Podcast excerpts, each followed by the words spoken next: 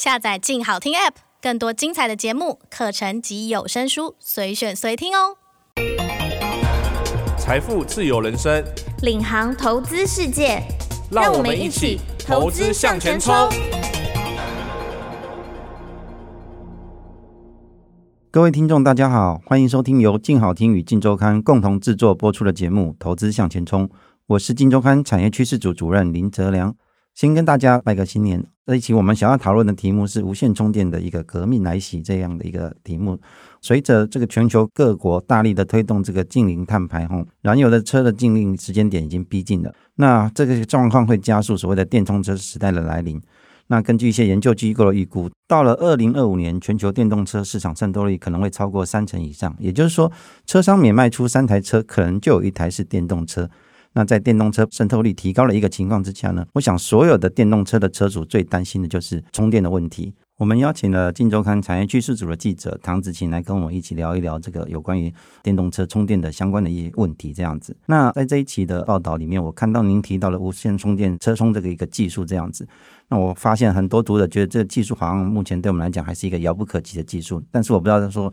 实际现在的发展状况到底是一个什么样的状态。首先我想问哲良哥，你有听过里程焦虑这4个字吗？我没有买电动车，所以我不太能够了解所谓的里程焦虑到底是什么，不过我工作上有时候会产生一些焦虑的状况。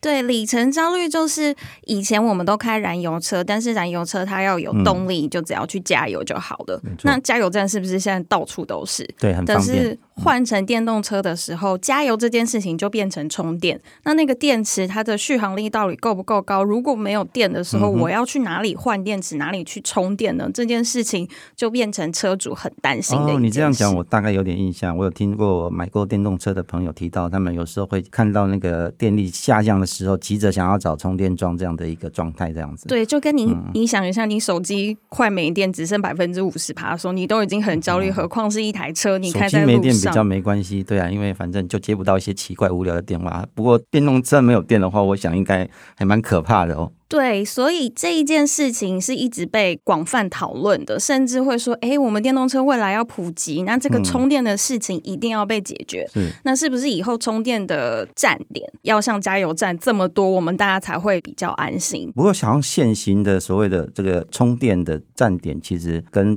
整个电动车的比例来看，其实还是蛮小的这样子。对，因为市面上大家都说应该2台电动车平均就要配有1个充电桩，2:1是一个最理想的比例。可是你看像是在美国电动车已经这么发达，有特斯拉，然后各大车厂这些公司，它充电桩的建制比例是14:1，就是等于你有14台的电动车，你只会配到1个充电桩，就等于是严重的就是失衡的状态。那欧洲是11:1，中国是6:1，就是有超级分配不均，然后没有达到理想的目标。OK， 所以在这样的情况之下，似乎有些车厂想到新的一个解决的方法，是不是？对，你要想，就是我们之前手机充电是可以插线的嘛？对，那一样是就是电池插线可以充电，但是手机充电一样也可以无线充电。那这件事情一样也发生在电动车的身上，大家现在已经有一些想象，比方说啦，如果我以后在马路上开车的时候，马路上底下就是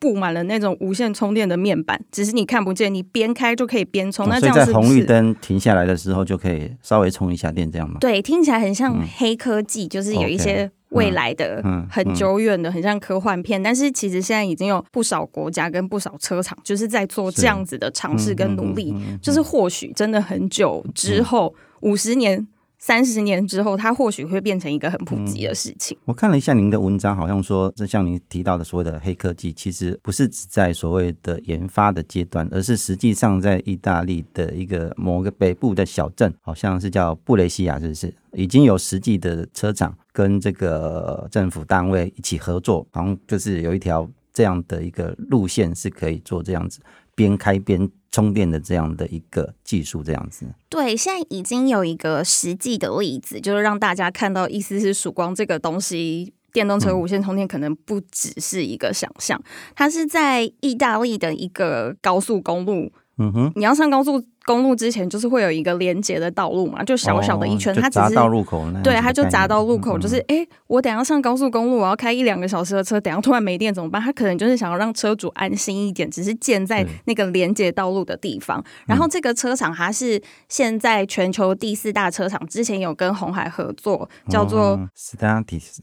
对，是这间车厂。然后它就是有在这个连接道路下面布满了就是充电桩，等于说，我要上高速公路之前，就是先让你小小的充电一下，你可能就是有补个5%、10%之类，可能心就会比较安心。然后现在已经是在测试的阶段了，对。然后它有被那个时代杂志评为2021年最重要的发明之一，100项发明之一这样子。对，哇，听起来还蛮威的。如果这样的一个技术其实已经有到了所谓可以看到的实验的阶段的话，我想了解的就是说，那你觉得在什么样的场域里面最有可能导入这样的一些无线充电的一个装置呢？其实采访了一圈，当然我们最理想的就是说，以后就是边开车可以边充电啊。但这件事情其实现在在技术上面是很难克服的。但是我们在采访了一圈下来，其实有发现几个场域是还蛮适合。比方说，以后我们就是车子变成自驾车的时候，比方说我开到信义区的门口，我根本就不用找车位，我开到就是比方说 A13 的门口，我把车停在那边之后，它自驾车就自动的开到该去充电的地方。那我们是不是现在比方说充电还要有一个插线的动作？那一定要人去做这件事情。可是如果未来是无线充电，它又是一个自驾车，它自己就开到一个可以无线充电的地方，停下来它就充电，你甚至不用去找车位。这个是最最最最理想的状态。所以我在快乐购物的时候，这个时候我的车子可能还在找车位，然后会自己在找车位，然后自己找到车位之后开始进行充电的动作。我停在那边，它就充电了。对，这是一个很理想的状况啦。听起来这个无线充电的技术其实对所谓电动车的驾驶者来讲是一个很便利的一个技术，这样的应用。那我不知道说，那现行车厂对这样的技术的开发的兴趣是怎么样子？除了我们刚刚提到的那个全球第4大的车厂它有去做这样的一个动作之外，还有其他的车厂也在同时做这样的一个技术的研发吗？其实现在主要的车厂，我其实采访一圈下来觉得还蛮惊讶的，虽然他们现在没有具体就是非常多的商用已经有做这样子的商用产品推出，但是其实每一间车厂，只要大一点的车厂，不管是中国啊、美国、欧洲，其实他们都已经有在研发这件事情了。而且市场是有一个说法，说这些大车厂其实差不多到2026年的这个时候，陆续都一定会有一些产品推出，像是 BMW 啊、福斯啊这些超大的车厂都已经在做这件事情。比方说 BMW， 它甚至在6年前它就已经做过这样的尝试。那在2019年的时候，它有推出一个车款是已经有提供这样无线充电的一个选配，就是你要买那辆车你可以,所以可以加价然后选购这样的配备。你可以选说我是要用有线充电的这种方式，还是无线充电这种方式，或者是我两个都要。那美国是可以这样子选配，但是就是很贵啦。对，因为无线充电它大概整个成本下来可能会高，就是有线充电大概可能就是5倍的价钱。对，动辄300-400万的电动车的车主而言，对啊，这个应该不是太大的问题。对，可能就有钱人想要尝鲜吧。OK， 不过我觉得它真的是蛮方便，因为你不需要再拉一个充电的线来充电，这样子的话，其实车子停着的时候，它就同时停下来就在做充电这个动作。对使用者而言，其实是一个蛮便利的一个措施，这样子。那我不知道，就是说，除了在所谓的个人这样的一个驾驶的领域之外，会不会在其他的这个，比如说卡车啊，或是公共巴士啊这些的应用上面，其实他们也有可能去用这样的无线充电的这样的一个产品跟技术，这样其实蛮有可能的。因为你要想比方说像巴士、卡车，就是它开的这个过程是定点到定点的，它的路线是非常的固定的。那它路线很固定的时候，比方说像我们公车有公车专用道，我们不会这样跑来跑去的。或许就是公车专用道下面就是非常的固定的，进站点那边就可以做一些铺设。对，进站点那边它就会让，比方说以后我们有那个电动公车啊，进站点的时候它就停在那边，因为要就是客人要上下车嘛。那停在那边的时候，对，可能就充个5%、10%，或许它就是根本就不用再额外的充电，这是非常有可能。或者是他们有很多休息，就是比方说结束之后，就是要回那个总站那边。说真的，如果我是驾驶，看到那个电力恢复的那个一个格子这样慢慢的往上爬，会有一点快乐跟兴奋的感觉，这样子。快乐好简单。对啊，又不能不是刚刚有提到说这个里程焦虑嘛？焦虑就是这样子产生的嘛，就是看到那个电力这样一点一滴的流失下降，哇，这种心情真是非常的焦虑。这样，那看它慢慢的又爬回来，哇，这个心情当然是非常的开朗。可是常哥，我要跟你说，就是其实我觉得车主现在目前有点过于担心了，因为像是特斯拉，它很畅销的车款那个 Model Y， OK， 其实它现在已经就是他们有证明说，它现在续航力可能已经到600公里。那我有查了一下，其实我们从台北到高雄顶多也350公里而已，但是就是你从台北开到高雄的时候，你可能电只剩下 60%， 你就会觉得非常非常的焦虑。你说台湾那么小，我从台北开到台中开到高雄也不过是就是500公里以下的事情，对，但是就是反正就是车主就会担心啦。不过我觉得就是有时候可能我们不会那么的去注意说包含所谓的你的汽油的容量啊，或者是你的电力的容量的问题，所以如果真的有这样的一个设施，其实对电动车的驾驶者而言，它提供了一个就是在产生困扰的时候可以解决的一个方法，其实也是蛮不错的一个方式。没错，就是一个不无小补，就是补一个安心。对啊，因为我看您其实文章里面也有提到，除了在意大利之外，其他好像包含美国也有一些地方也开始在做这样的无线充电的道路的一个测试的一个设置，这样子嘛。对啊，像是美国已经有印第安纳州跟密西根州，他们就已经都要宣布说要去建造这样的无线充电的公路。那当然现在全球都还是在很初期的一些测试阶段，还没有正式的上用，但是现在就已经一定要开始做这件事情嘛。像是美国啦、德国啦、欧洲的很多国家啦、中国啊，其实都已经在做这样子的尝试。是，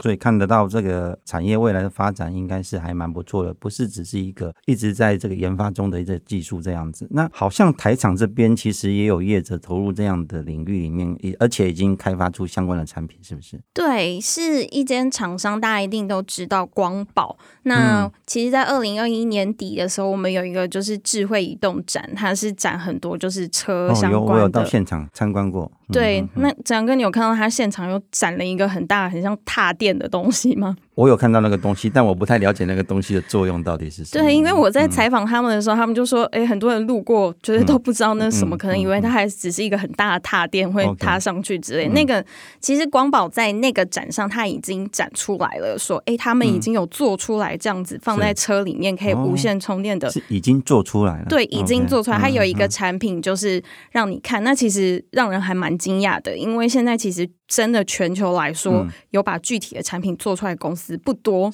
因为市场还不够大，而且它非常非常的贵，所以能做出来的并不多。但是光宝它已经做出来这样的事情，然后也已经展出来了。但它这个技术全部都是自己研发吗？对，因为采访的过程中，他大概有说，大概90%左右都是他们自制的，除了可能里面会有一些晶片啊之类的，不是他们自制。其实这整块电池大概90%左右都是他们自己做的。OK， 所以应该现在开始有一些车厂在跟他接触吧？有，但是你知道他就很神秘嘛，所以他也没有透露太多，只是他觉得车厂最后都一定会做这件事情，我一定要提前跟车厂说我有这样的技术，超前部署。对，超前部署差不多是这意思，就是我有这样子哦，大家可以慢慢来找我谈合作，差不多就是这意思。那除了光宝之外，还有其他的台湾厂商也有在这个领域里面有做一些研发或是策略的动作吗？其实台厂真的有做这些的不多，光宝已经是很难得，另外一家很难得的是智茂，因为智茂它就是一个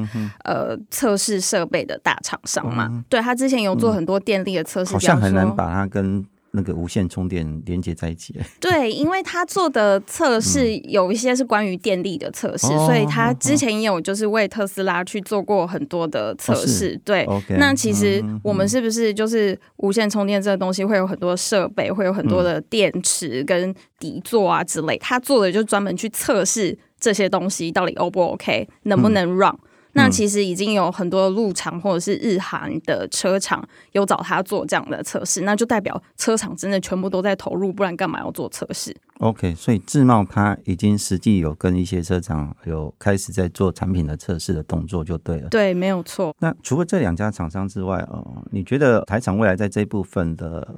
竞争力你怎么看待这样子？其实台湾有非常多就是在做电动车充电桩的这些厂商，因为现在在做的都是有线的充电。其实我有去问了一下分析师，未来这些厂商是可能在电动车非常普及的年代，他们也会开始做无线充电，所以他们可能是未来一群加入制造电动车无线充电非常重要的一些角色。 okay， 对，因为我之所以会这样问子晴，主要是因为台湾的厂商的强项好像就是在协助这些已经就是可以开发完成的产品的商业化，能够加速它的商业化，因为我们在成本上面的竞争力，而且就是把这个已经开发出来的东西上面在做精进的能力其实还蛮强的这样子。而我们在电动车的充电桩上面其实已经有很多厂商都有很优异的成果这样子，所以我就会想说，是不是如果真的无线充电这个产品已经可实行所谓的商业化的时候，那这时候台厂的优势就有可能发挥在这个场域里面这样。对啊，因为他们就是已经有了基础了嘛，你看像是台达电啊，然后裕电能源啊，这些厂商